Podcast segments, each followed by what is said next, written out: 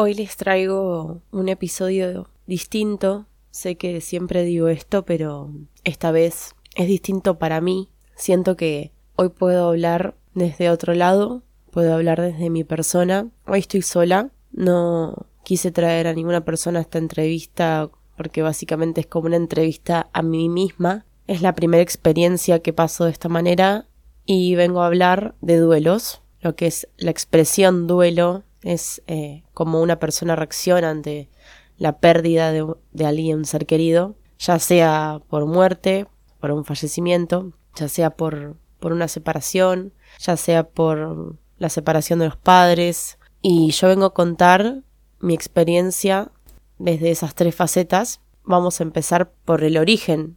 Creo que siempre se empieza por el principio.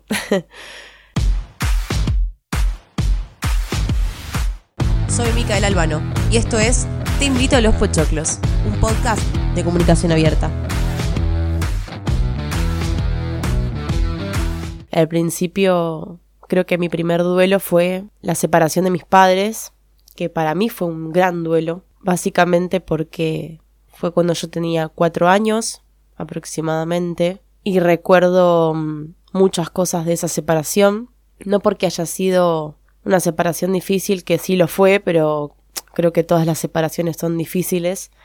Pero para mí, o sea, desde mi vivencia, la separación de mis padres fue, fue lo peor que me pudo haber pasado. Yo siempre tuve esa imagen de padres juntos y en ese momento, en aquella época, cuando yo era chiquita, por lo general en la escuela o cosas así, o bueno, donde sea, no había muchos padres separados, de hecho era creo que de las pocas, sino por decir la única y no, no era muy común. Antes eh, las familias estaban unidas igual, los padres seguían juntos, o las parejas en ese entonces estaban juntos, aun por más de que haya o que, haya infidelidad, o que haya infelicidad, o que haya falta de compromiso, o lo que sea, estaban juntos igual por el simple hecho de la familia. Y mis padres decidieron romper con eso, que de hecho me parece súper valiente de parte de los dos, que, bueno, no estaban siendo felices o no eran, no tenían el ideal de pareja que ellos creían y decidieron separarse, cosa que me parece lo lógico, pero para mí en ese entonces fue muy duro. Y si hoy me pongo a pensar en los duelos que veo actualmente, sí, por supuesto que el origen empieza con la separación de mis padres, pero más allá por una cuestión de ellos, sino por una cuestión mía. Eh, ayer hablaba con mi hermana, recordando un poco esa situación, y creo que uno, el cerebro de cada persona a veces borra a propósito algunas cosas de la mente de uno para cuidarnos de ese dolor. Mi hermana me recordó que yo todas las noches eh, dormía con abajo de la almohada me ponía una foto del casamiento de ellos, que de hecho estaba rota por la mitad, tipo juego de gemelas, y yo la había pegado en un cartón y la había pegado para que estén juntos y yo dormía todas las noches con la foto de ellos eh, abajo de la almohada y antes de dormir les daba un besito. Una niña de cinco años, ¿no? Imagínense. Y los tuve mucho tiempo ahí, abajo de mi almohada, y les pedía todos los días que, que vuelvan a estar juntos, lo cual era muy difícil para ellos, porque claramente no, no era algo que ellos decidían por, porque estaban, obviamente estaban mejor así, pero no fue fácil para ellos. Así que bueno, creo que mi primer duelo fue ese. Después vamos a, al otro tipo de duelos. El 25 de octubre de 2013 pasé por una situación con todo mi grupo de amigos, que fue el fallecimiento de mi mejor amigo, Lucas Manuel Adorno, murió con 16 años, tuvo un accidente de... lo atropelló un colectivo, que fue a la salida de un boliche, y me acuerdo que esa noche yo no había salido, siempre salíamos todos juntos, siempre fuimos un grupo de, de muchos amigos, de varios varones y pocas chicas, y ese día no fuimos ninguna de las chicas, casualmente. Al día siguiente teníamos escuela y decidí no salir. Y ese día siguiente que teníamos que ir a la escuela era viernes y no casualmente los viernes era el día que comíamos juntos siempre. Era nuestro día. Qué difícil se hace hablar de esto.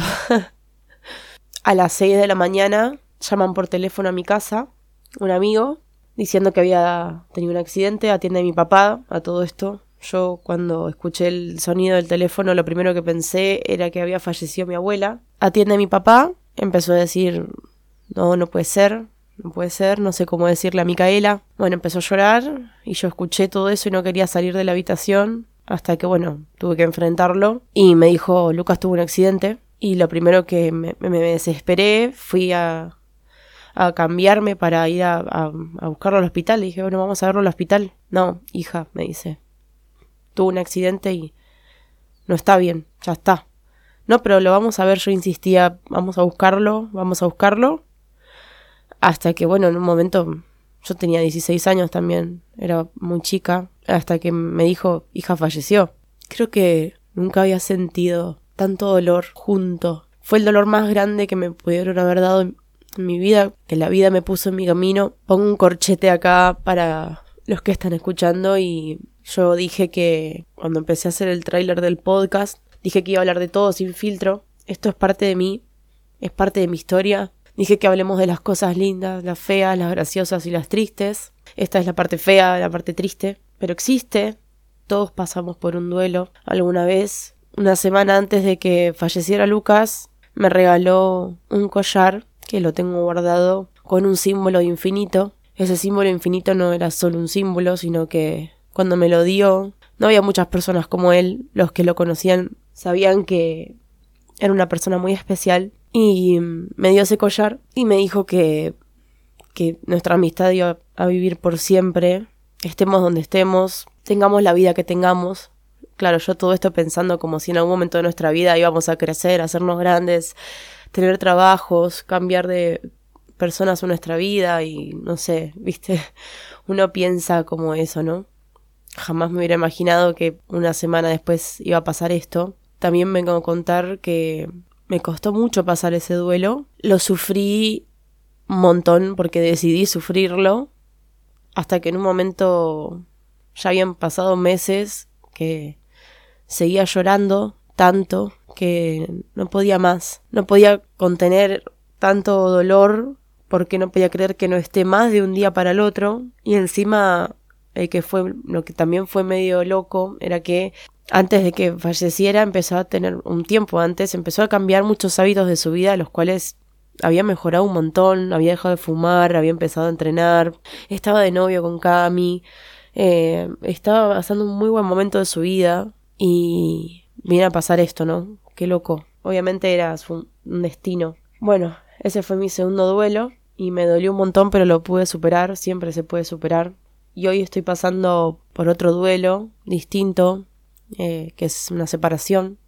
lo loco de esto es que no es mi primera separación, pero sí, claro que hoy la veo como la más difícil, porque siempre cuando uno está pasando por ese momento que estás pasando, crees que es el más difícil. Es difícil también evitar algunos detalles, porque obviamente es mi vida privada y hay cosas que sí no voy a compartir, pero creo que hay muchas etapas del duelo. Eh, está la negación, está el enojo, Está la negociación también, está la depresión y la aceptación. Después vamos igualmente a hacer más adelante una entrevista a una psicóloga que se dedica especialmente a duelos y ella nos va a contar mejor. Pero básicamente puedo hablar desde la experiencia propia. Tal vez esté pasando hoy por el momento de, de la depresión. Eso significa que falta poco para que llegue a la etapa de la aceptación.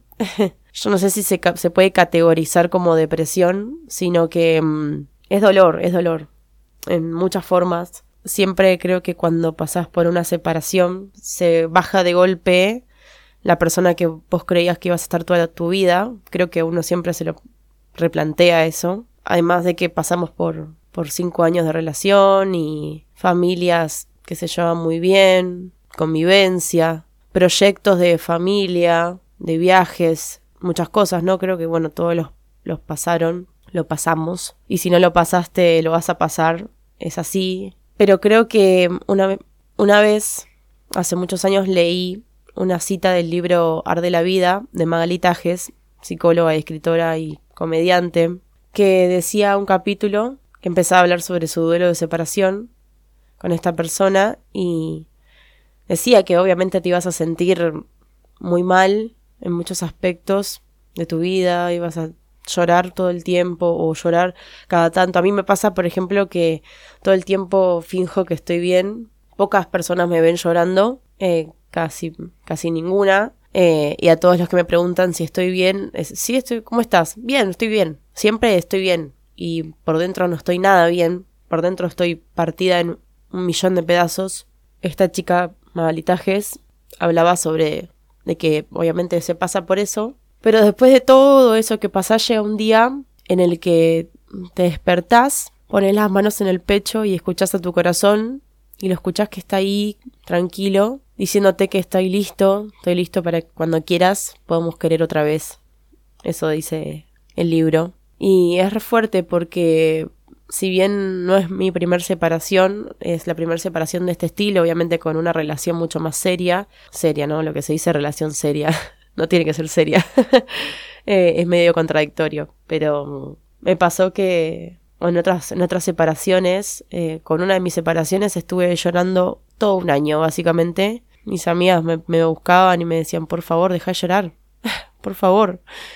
Y yo lloraba y lloraba y lloraba y sabía algo de esa persona y lloraba y lloraba y fue realmente muy duro. Pero un día me desperté y realmente no sentí nada, de verdad no sentí nada. No me estaba mintiendo a mí, no le estaba mintiendo a los demás y estuve tranquila. Yo no espero que me pase ahora, es muy pronto, eh, porque aparte es una persona que quiero muchísimo, jamás lo voy a dejar de querer, porque más allá de, de una pareja era mi familia eh, y creo que todo lo que me enseñó, porque en realidad básicamente lo que, me, lo que puedo hablar de mi parte es que me dejé de lado, me dejé de lado a mí misma, dejé de lado quién soy yo realmente, me vi como novia de y no como quién soy. Realmente no, no tiene valor eso. No, no, no hay, no hay, no hay negociación ahí creo yo.